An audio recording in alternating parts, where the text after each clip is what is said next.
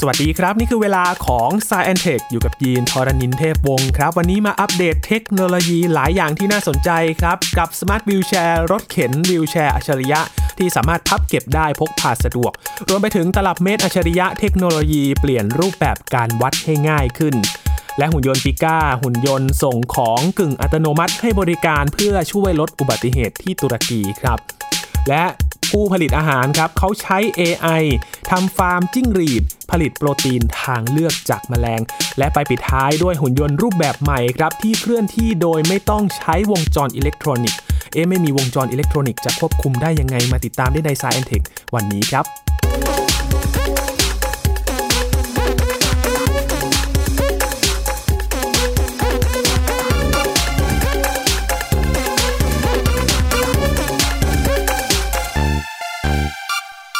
เริ่มเรื่องแรกไปที่เยอรมนนีครับ บริษัทเอกชนที่นั่นเขาพัฒนาวิวแชร์ หรือว่ารถเข็นสำหรับผู้พิการนะครับ เป็นวิวแชร์อัจฉริยะครับ รูปแบบใหม่ที่สามารถพับเก็บได้ ประหยัดพื้นที่พร้อมใช้งานเพื่ออำนวยความสะดวกให้กับผู้ป่วย ผู้พิการและผู้สูงอายุ ที่ใช้ระบบขนส่งสาธารณะในเยอรมนีนะครับ เปลี่ยนแปลงรูปแบบของรถเข็นวิวแชร์เก่าๆ ที่มักพบปัญหาในเรื่องของการเคลื่อนย้ายแล้วก็จัดเก็บที่ยากลำบากครับสมาร์ทวิวแชร์นี้นะครับเป็นรถเข็นอัจฉริยะที่ได้รับการออกแบบให้ง่ายต่อการประกอบเพื่อใช้งาน โดยมีส่วนประกอบหลักเพียง 2 ชิ้นเท่านั้นครับ ประกอบด้วยเก้าอี้นั่งที่มีความแข็งแรง ล้อวิวแชร์สองข้างที่สามารถพับเก็บได้ในลักษณะ คล้ายกับร่มกันแดด ผู้ใช้งานสามารถพับเก็บวิวแชร์ได้ด้วยตนเอง เนื่องจากขนาดที่เล็กกระทัดรัด สามารถนำขึ้นไปเก็บบนชั้นวางสัมภาระของเครื่องบินได้ด้วยนะครับ รวมไปถึงระบบขนส่งในรูปแบบอื่น อย่างเช่น รถไฟฟ้าหรือว่ารถเมล์ประจำทางก็สามารถพับเก็บได้ในยานพาหนะเหล่านี้ครับ โดยผู้พัฒนานะครับเขายังเพิ่มความสามารถของ Smart Wheelchair นี้ ด้วยการทำงานร่วมกับแอปพลิเคชัน บริการสั่งจอง Smart Wheelchair ล่วงหน้าได้ด้วยครับ ลักษณะเดียวกับเหมือนจองแท็กซี่ครับที่เราเรียกแท็กซี่ผ่านแอปพลิเคชันนะครับ แล้วก็มารับได้เลย ส่วน Smart Wheelchair เนี่ยผู้ใช้งานสามารถเลือกวีลแชร์ที่มีสถานะว่างพร้อมใช้งาน แล้วก็เดินทางไปรับ Smart Wheelchair ตามจุดให้บริการต่างๆ ที่ทางบริษัทเขาได้จัดวางไว้ครับบริเวณกับ สถานีขนส่งสาธารณะต่างๆนะครับ หลังจากใช้งานเสร็จ ก็สามารถนำวิวแชร์มาคืนยังจุดให้บริการ เพื่อที่จะส่งต่อให้กับผู้ใช้งานคนอื่นๆ ได้ใช้บริการต่อไปได้ครับ นอกจากจะเป็นการออกแบบรูปแบบใหม่แล้วนะครับ ยังเป็นรูปแบบการให้บริการแบบใหม่ครับคล้ายๆ เหมือนกับวิวแชร์เช่านะครับ แต่ตัวนี้เป็นสมาร์ทวิวแชร์ที่ให้เช่าแล้วก็ไปส่งคืนตามจุดต่างๆ ได้น่าสนใจเลยทีเดียวครับ นอกจากนี้ ส่วนล้อของ Smart Wheelchair ยังสามารถถอดออกเพื่อเปลี่ยนไปใช้งานกับจักรยานได้ด้วยนะครับ เนื่องจากว่าโครงสร้างที่แข็งแรงของวงล้อขนาด 24 นิ้ว ทนทานต่อ การใช้งานที่ต้องพบกับแรงกระแทกจากการปั่นจักรยานได้เป็นอย่างดีเลยครับ ปัจจุบันบริษัทอยู่ในระหว่างการออกแบบพัฒนาวิวแชร์นะครับ เพื่อให้เจ้ารถเข็นอัจฉริยะนี้มีประสิทธิภาพมากขึ้น รวมทั้งยังเชิญชวนนักลงทุน หรือหน่วยงานภาครัฐที่ต้องการส่งเสริม ให้เกิดการใช้งานสมาร์ทวิวแชร์ในระบบขนส่งสาธารณะ ร่วมลงทุนกับบริษัทครับซึ่งจะช่วยให้ผู้ใช้งานที่เป็นผู้ป่วย ผู้พิการและผู้สูงอายุ สามารถเดินทางไปยังสถานที่ต่างๆ ได้อย่างอิสระ โดยไม่จำเป็นต้องขอความช่วยเหลือจากคนอื่นครับ น่าสนใจเลยทีเดียวนะครับ วิธีการนี้ เป็นการเพิ่มทางเลือกนะครับสำหรับใครที่ต้องการรถเข็น แต่ว่าอาจจะลำบากในการเดินทาง ก็สามารถใช้บริการในรูปแบบนี้ได้นะครับ เพียงแค่จองผ่านแอปพลิเคชัน ติดต่อรับตามสถานีต่างๆ ก็ใช้งานรถเข็นอัจฉริยะนี้กันได้แล้วครับ ต่อกันที่สหรัฐอเมริกาครับไปรู้จักกับตลับเมตร อัจฉริยะ ที่มาเปลี่ยนรูปแบบการวัดให้ง่ายมากขึ้นนะครับ เอตลับเมตรธรรมดาธรรมดาเนี่ยเขาจะพัฒนาเป็นในรูปแบบอัจฉริยะได้ยังไงนะครับ มีบริษัทสตาร์ทอัพที่สหรัฐครับ พัฒนาตลับเมตรที่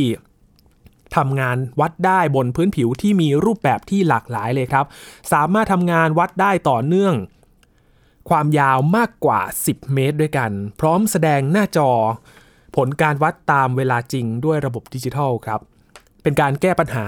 การใช้งานอุปกรณ์สายวัดแบบเดิมนะครับ ที่ผู้ใช้งานเนี่ยมักจะประสบปัญหาในด้านความเที่ยงตรง ความถูกต้องของขนาดความยาวบางทีก็วัดเบี้ยวเบี้ยวไม่ตรงบ้างแบบนี้นะครับ รวมไปถึงการจัดเก็บอุปกรณ์สายวัดที่มีความยุ่งยากด้วย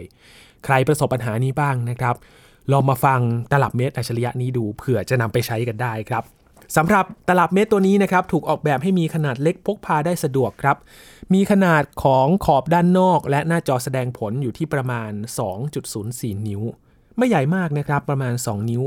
นิด ๆ วัสดุภายนอกเนี่ยใช้สแตนเลสสตีลที่มีความคงทนแข็งสูง โครงสร้างภายในก็ใช้อลูมิเนียมอลลอยครับติดตั้งเทคโนโลยีเซ็นเซอร์ ตรวจจับระยะทางอย่างแม่นยำ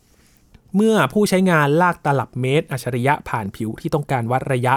ข้อมูลทั้งหมดก็จะถูกส่งเข้าประมวลผลโดยชิปคอมพิวเตอร์แบบ OBA 2.0 ครับ ซึ่งทางบริษัทผู้พัฒนาเขาบอกว่า มีความแม่นยำในการประมวลผลมากขึ้น 60%ใช้พลังงานไฟฟ้าน้อยลง 25%และประมวลผลได้รวดเร็วมากขึ้นถึง 37%ด้วยกัน เมื่อเปรียบเทียบกับชิปคอมพิวเตอร์ปกติทั่วไป ระบบการแสดงผลใช้งานผ่านหน้าจอ ด้านข้างของตลับเมตรอัจฉริยะ นอกจากนี้ตลับเมตรอัจฉริยะยังสามารถบันทึกข้อมูลการวัดเอาไว้เพื่อบันทึกการใช้งานในครั้งต่อไปได้ด้วยนะครับ บริษัทผู้พัฒนาเขาเน้นกลุ่มผู้ใช้งานที่เป็นนักออกแบบแฟชั่นครับ ออกแบบสถาปนิกต่างๆ ซึ่งเป็นลักษณะการทำงานที่ต้องการความละเอียด ความซับซ้อน และก็ความแม่นยำมาก ๆ เลยในการสร้างชิ้นส่วนชิ้นงานต่างๆ นะครับ ภายหลังจากการใช้งานตลับเมตรอัจฉริยะ ก็สามารถจัดเก็บตลับเมตรตัวนี้ได้อย่างง่ายดาย โดยไม่จำเป็นต้องม้วนสายวัดที่มีความยาวหลายเมตร ปัจจุบันตอนนี้เปิดให้ผู้สนใจสามารถสั่งจองตลับเมตรอัจฉริยะนี้ได้แล้วผ่านทางเว็บไซต์ครับ โดยมีผู้สนใจสั่งซื้อ ตลับเมตรตัวนี้ไปแล้วมากกว่า 10,000 ชิ้นจาก 50 ประเทศทั่วโลกแล้ว นอกจากนี้บริษัทยังอยู่ในระหว่างการระดมทุนผ่านทางเว็บไซต์ ระดมทุนชั้นนำในต่างประเทศ เพื่อพัฒนาสินค้าเทคโนโลยีอัจฉริยะใหม่ๆเพิ่มเติมด้วยครับ น่าสนใจเลยทีเดียวสำหรับใครที่อยากจะใช้ตลับเมตรตัวนี้นะครับสั่งจองผ่านเว็บไซต์กันได้แล้วครับ พาไปที่ตุรกีกันบ้างครับ วันนี้ทั่วโลกเลยนะครับ กับเทคโนโลยีที่น่าสนใจที่ตุรกีมีการพัฒนาหุ่นยนต์ครับ เป็นหุ่นยนต์ส่งของกึ่งอัตโนมัติครับ เขาบอกว่ามาให้บริการเพื่อที่จะช่วยลดอุบัติเหตุได้ เขาทดลองให้บริการหุ่นยนต์ส่งของตัวนี้นะครับ ชื่อว่าปิก้าครับ นอกจากจะช่วยอำนวยความสะดวกให้กับผู้ใช้บริการแล้ว ผู้พัฒนาเขาก็คาดหวังว่าให้หุ่นยนต์เข้ามาช่วยลดอุบัติเหตุบนท้องถนนของพนักงานส่งของให้น้อยลง การให้บริการของหุ่นยนต์ยังอยู่ในขั้นเริ่มต้นทดลองใช้งาน และพัฒนาระบบให้ใช้งานได้ดีขึ้นปิก้าเป็นหุ่นยนต์ส่งของอัตโนมัติของบริษัทผู้พัฒนาในตุรกีนะครับ เป็นหุ่นยนต์ที่ มีรูปร่างคล้ายกับกระเป๋าขนาดเล็ก สามารถเคลื่อนที่ได้ด้วยล้อเลื่อน 2 ล้อ เพื่อให้บริการขนส่งสินค้าไปยังจุดหมายปลายทางต่างๆ นอกเหนือจากการให้บริการที่รวดเร็วแล้ว และลดการใช้แรงงานจากมนุษย์แล้ว ผู้พัฒนาเขาก็ยังหวังให้ลดอัตราการเสียชีวิตของพนักงานขนส่งให้น้อยลงครับ ด้วยการเข้ามาทำหน้าที่แทนการขนส่งสินค้า หุ่นยนต์ปิก้าไม่ได้เข้ามาแทนที่หรือว่าแย่งชิงงาน พนักงานบริษัทขนส่งที่เป็นมนุษย์นะครับ แค่มาสลับหน้าที่การทำงานจากเดิมที่การขนส่งสินค้าเนี่ยเป็นหน้าที่ของพนักงาน ก็เปลี่ยนเป็นหน้าที่ของหุ่นยนต์ขนส่งแทน แล้วให้มนุษย์เนี่ยเป็นผู้ที่คอยทำหน้าที่ควบคุม หุ่นยนต์ ผ่านกล้องที่ติดอยู่กับหุ่นยนต์ เพราะว่าหุ่นยนต์ปิก้าเนี่ยทำงานด้วยระบบกึ่งอัตโนมัตินะครับ ต้องมีผู้ที่ควบคุมคอยสั่งการอยู่ จึงจะไปส่งสินค้าในจุดหมายปลายทางต่างๆ ได้ ซึ่งผู้สั่งการ 1 คนเนี่ยสามารถควบคุมหุ่นยนต์ส่งของได้อย่างน้อย 5 ตัวด้วยกัน โดยหุ่นยนต์ 1 ตัวสามารถเดินทางได้ไกลถึง 100 กิโลเมตรเลยนะครับ ด้วยความเร็ว 10 กิโลเมตรต่อชั่วโมง และบรรทุกสินค้าได้ 30 กิโลกรัมโดยผู้พัฒนา มีหุ่นยนต์ให้บริการอยู่ตอนนี้ 10 ตัวครับ ทดลองให้บริการในพื้นที่ของมหาวิทยาลัยในเมืองอิสตันบูลก่อนเป็นที่แรก และก็เตรียมที่จะเพิ่มจำนวนหุ่นยนต์ส่งของให้ถึง 100 ตัวภายในสิ้นปีนี้ครับถึงแม้ว่าหุ่นยนต์ที่ออกมาให้บริการจะสามารถทำงานได้ค่อนข้างดีนะครับ แต่ก็ยังมีจุดที่ต้องปรับปรุงอยู่บ้างครับ โดยเฉพาะในเรื่องของความปลอดภัยของข้อมูล เพราะว่ากล่องสินค้านั้นไม่ได้ใช้ระบบล็อกแบบดิจิทัล ผู้ใช้บริการต้องรอรับรหัสผ่านจากระบบข้อความในการปลดล็อกกล่องใส่สินค้า ซึ่งจุดนี้ผู้ให้บริการก็เตรียมที่จะพัฒนาให้ระบบมีความปลอดภัยมากขึ้นนะครับ นอกจากความเร็ว ความสะดวกสบายในการใช้งานหุ่นยนต์ส่งของแล้ว ความใส่ใจต่อสังคมก็คือสิ่งที่ผู้พัฒนาหุ่นยนต์ปิก้าตัวนี้นะครับ ทำให้เห็นว่าหุ่นยนต์นั้นไม่ได้มาแทนมนุษย์ครับ แต่มาช่วยงานมนุษย์ทำงานให้ปลอดภัยมากขึ้นนั่นเอง น่าสนใจเลยทีเดียวนะครับ ลดการเกิดอุบัติเหตุ ลดอัตราการเสียชีวิต แล้วก็เพิ่มความปลอดภัยบนท้องถนนได้ด้วยนะครับ ต่อกันที่เรื่องราวของ AI ครับ AI เข้าสู่ทุกวงการจริง ๆ นะครับ ไม่เว้นแม้แต่วงการอุตสาหกรรมผลิตอาหารครับ พูดถึง อาหารทางเลือกนะครับ ตอนนี้มแมลงก็กลายเป็นแหล่งโปรตีน ที่น่าสนใจเพราะว่ามีโปรตีนสูงเลยทีเดียวนะครับ โดยเฉพาะจิ้งหรีด เป็นหนึ่งในมแมลงที่ได้รับความนิยมในอุตสาหกรรมการผลิตอาหารเลยครับ มีบริษัทผู้ผลิตอาหารหลายแห่งนะครับ ก็เริ่มให้ความสนใจ เพาะเลี้ยงจิ้งหรีดเพื่อผลิตเป็นอาหาร และก็นำเทคโนโลยี AI หรือว่าระบบปัญญาประดิษฐ์เนี่ยแหละครับ มาช่วยจัดการ ระบบในกระบวนการผลิตให้มีประสิทธิภาพมากขึ้น การกินมแมลงอาจยังคงเป็นเรื่องที่แปลกๆสำหรับคนบนโลกนะครับ ยกเว้นประเทศไทยที่อาจจะคุ้นเคยกันสักหน่อย แต่ก็ต้องยอมรับว่าความแปลกนี้ได้กลายเป็นทางออกให้กับความหิวโหย และก็เป็นแหล่งอาหารทางเลือกสำหรับอนาคตแล้วครับ เพราะว่า มแมลงมาพร้อมกับประโยชน์ที่หลากหลาย ตั้งแต่การเป็นแหล่งโปรตีนที่ยั่งยืน เพาะเลี้ยงง่ายขยายพันธุ์ได้อย่างรวดเร็ว และที่สำคัญครับ การเพาะเลี้ยงมแมลงนั้นเป็นมิตรต่อสิ่งแวดล้อมด้วย มีผู้ผลิตอาหารทางเลือกจากมแมลงครับ ในรัฐเท็กซัสสหรัฐอเมริกา เขาได้นำเทคโนโลยีปัญญาประดิษฐ์หรือว่า AI เข้ามาช่วยในการพัฒนาเพาะพันธุ์แมลงให้มีประสิทธิภาพมากขึ้น ด้วยการสร้างระบบเพาะเลี้ยงจิ้งหรีด ให้อยู่ในระบบ AI มีส่วนสำคัญในการช่วยควบคุมการผลิต ตั้งแต่วันที่เริ่มเพาะเลี้ยงจิ้งหรีดไปจนถึงการจัดส่งเพื่อนำไปสู่กระบวนการแปลรูปเป็นอาหาร ระบบ AI เพื่อช่วยดูแลการเพาะเลี้ยงในฟาร์มจิ้งหรีดนี้ถูกพัฒนาโดยผู้เชี่ยวชาญด้านการนำระบบปัญญาประดิษฐ์มาประยุกต์ใช้นะครับ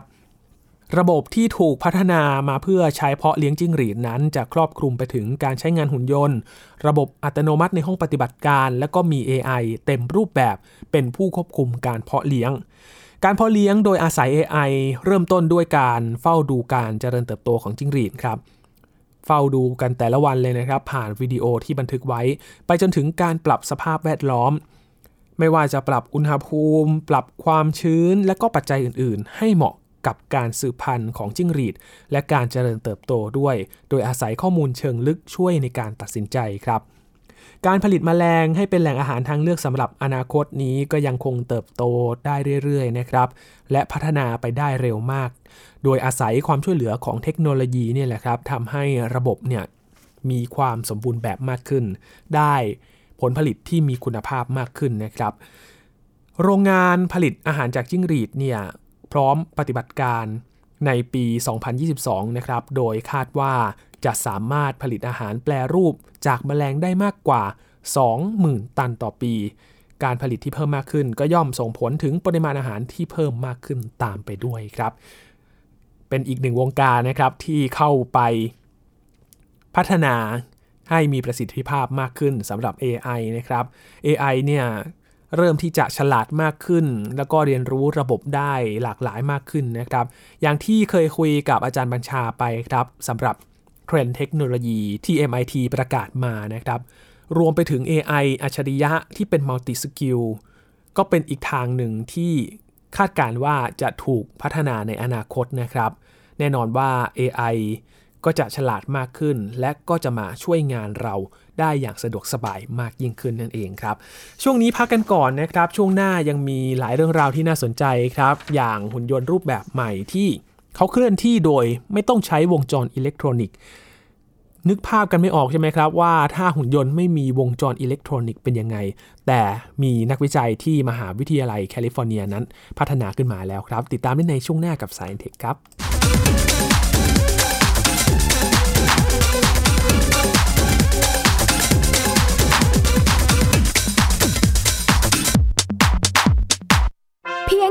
สมาร์ทโฟน ก็ฟังได้ไทย PBS Digital Radio สถานีวิทยุดิจิทัลจากไทย PBS เพิ่มช่องทางง่ายๆ ให้คุณได้ฟังรายการดีๆ ทั้งสดและย้อนหลัง ผ่านแอปพลิเคชันไทย PBS Radio หรือเวอร์ไบเว็บไทยพีบีเอสเรดิโอคอมไทยพีบีเอสดิจิทัลเรดิโออินฟอร์เทนเมนต์ for all มากกว่าด้วยเวลาข่าวที่มากขึ้น จะพัดพาเอาฝุ่นออกไปได้ครับ มากกว่าให้คุณทันในทุกสถานการณ์ ตามที่กฎหมายดังกล่าวกำหนดเอาไว้ มากกว่ากับเนื้อหาเที่ยงตรงรอบด้านนำมาใช้ในคดีเมาแล้วขับ มากกว่า ในทุกทางออกของสังคม ป้องกันไม่ให้ปัญหาเกิดขึ้น มากกว่ากับข่าวรอบวันในทุกมิติ เครนก่อสร้างเกิดอุบัติเหตุขึ้น มากกว่าด้วยการวิเคราะห์ที่ตรงจุด ความพยายามของภาครัฐที่จะแก้ปัญหา และมากกว่ากับทีมข่าวมืออาชีพ ข่าวไทย PBS ให้คุณได้มากกว่า หลากหลายเรื่องราวของลูกและสามีกับสามมนุษย์แม่ นิธิดาแสงสิงแก้ว ปาริตามีซัพ์และสัสิธรสินพักดี ในรายการมัมแอนเมาส์ทุกวันจันทร์ถึงวันศุกร์เวลา 8นาฬิกาถึง 9นาฬิกาทางไทย PBS ดิจิตอล Radio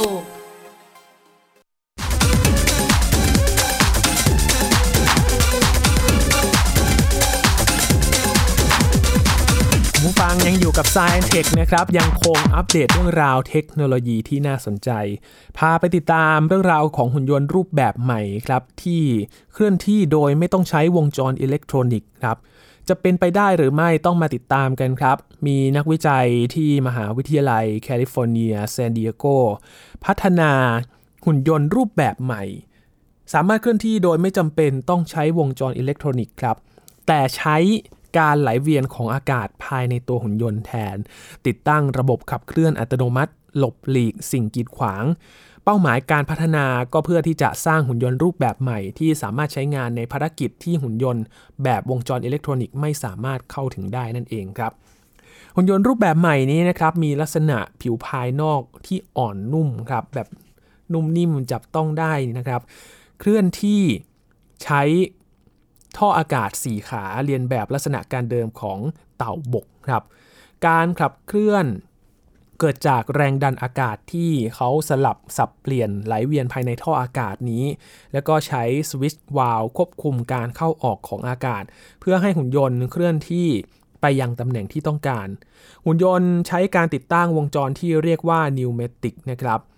มีน้ำหนักเบาราคาถูก ควบคุมการเคลื่อนที่ของหุ่นยนต์แทนการติดตั้งวงจรอิเล็กทรอนิกส์ หุ่นยนต์รูปแบบใหม่นี้นะครับจัดอยู่ในกลุ่มหุ่นยนต์แบบอ่อนครับหรือว่า soft robotics ที่ถูกพัฒนาขึ้นมาหลายรูปแบบทั้งได้รับการติดตั้งวงจรอิเล็กทรอนิกส์และก็ไม่ได้รับการติดตั้งวงจรอิเล็กทรอนิกส์นะครับโดยหุ่นยนต์กลุ่มนี้จะมีผิวภายนอกอ่อนนุ่ม ใช้การเรียนแบบสิ่งมีชีวิตชีวภาพ อย่างเช่นปลาหมึก ปลาแมงกะพรุน พืชหรือสัตว์ในธรรมชาติอื่น ๆ มีความแตกต่างจากหุ่นยนต์ทั่วไปที่มักถูกสร้างจากเหล็ก หรือวัสดุที่แข็งแรง หุ่นยนต์ที่ไม่ใช้วงจรอิเล็กทรอนิกส์นี้นะครับสามารถทำภารกิจในพื้นที่ ที่อุปกรณ์ไฟฟ้าไม่สามารถเข้าถึงได้ครับ อย่างเช่น พื้นที่ที่มีสนามแม่เหล็กสูง เครื่อง MRI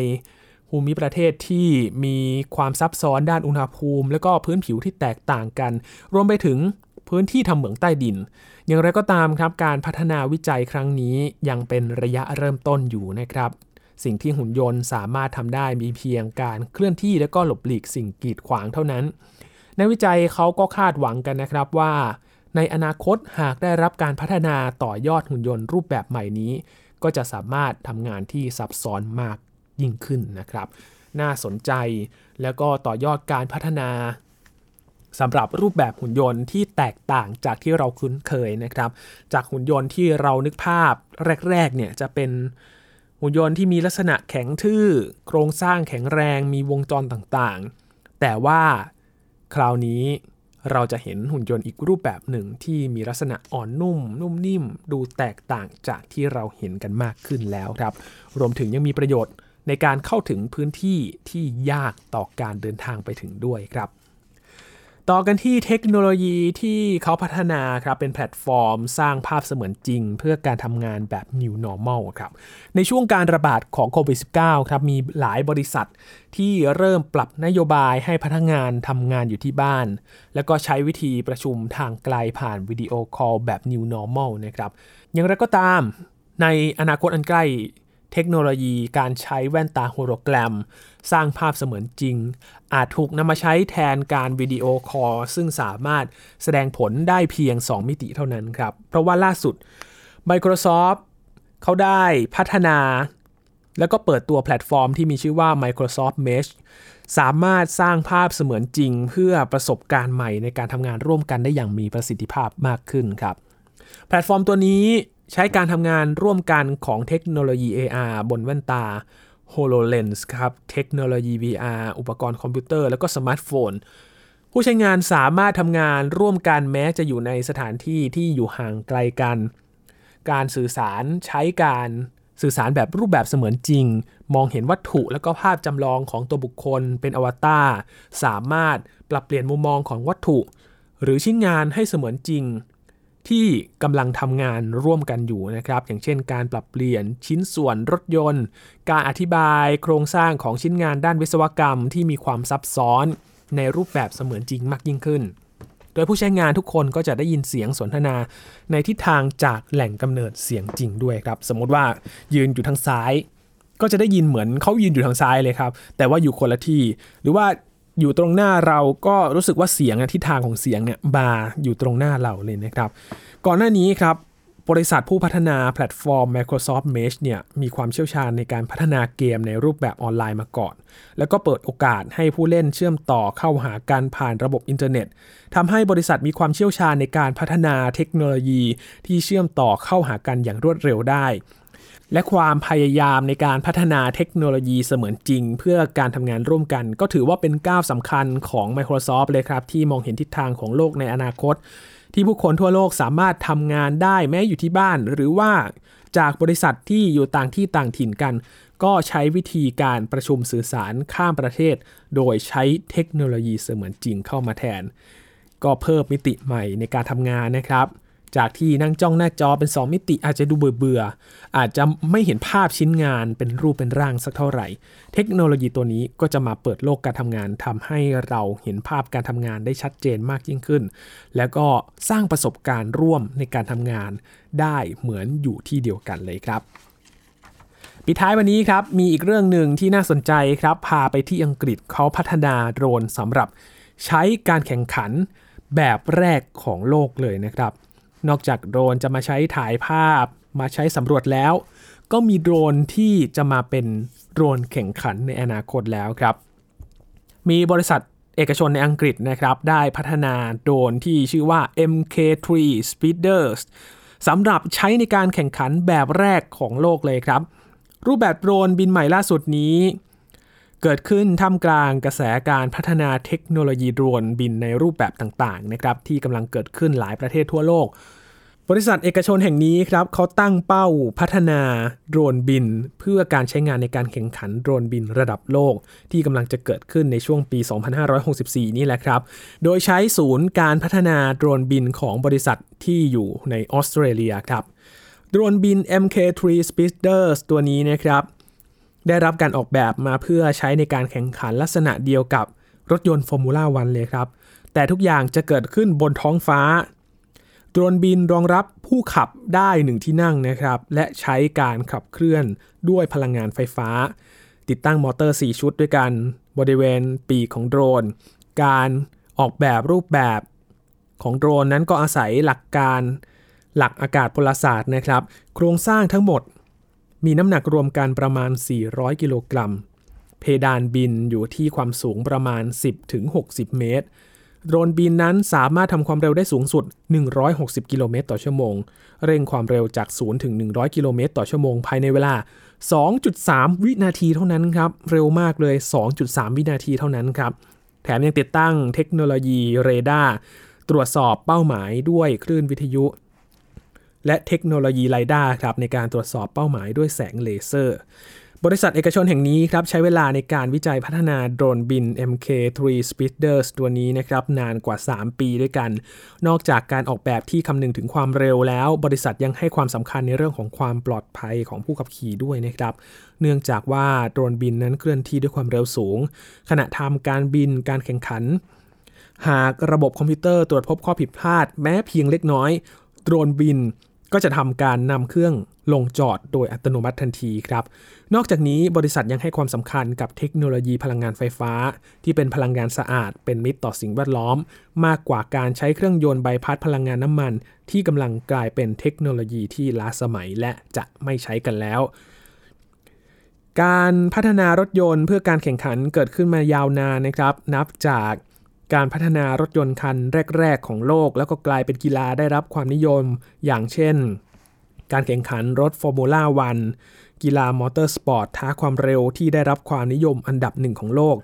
แต่อย่างไรก็ตามครับ ปัจจุบันโลกกำลังพัฒนาเข้าสู่เทคโนโลยีพลังงานไฟฟ้ามากขึ้น โดรนบิน MK3 Speeders นี้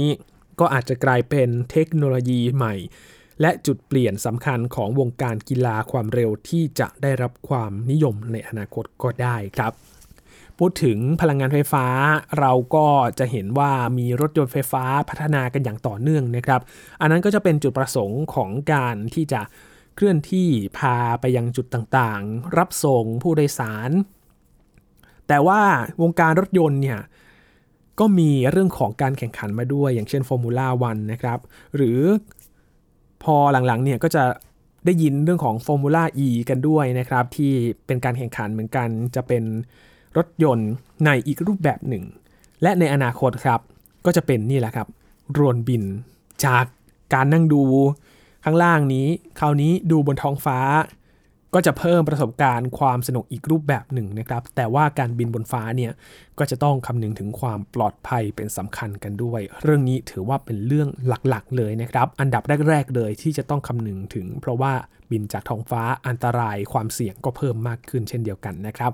ทั้งหมดนี้คือเรื่องราวเทคโนโลยีที่นำมาฝากกันในวันนี้กับ Science Tech ครับ คุณผู้ฟังติดตามรายการกันได้ที่ www.thaipbspodcast.com รวมถึงพอดแคสต์ช่องทางต่างๆ ที่คุณกำลังรับฟังอยู่นะครับ มาอัปเดตเรื่องราววิทยาศาสตร์เทคโนโลยี และนวัตกรรมกับเราได้ที่นี่ทุกๆ วันจันทร์ถึงศุกร์และติดตามกันได้ทุกๆ สัปดาห์เลยนะครับ ช่วงนี้ยีนทรณินเทพวงศ์ลาไปก่อนนะครับ ขอบพระคุณสำหรับการติดตามรับฟัง สวัสดีครับ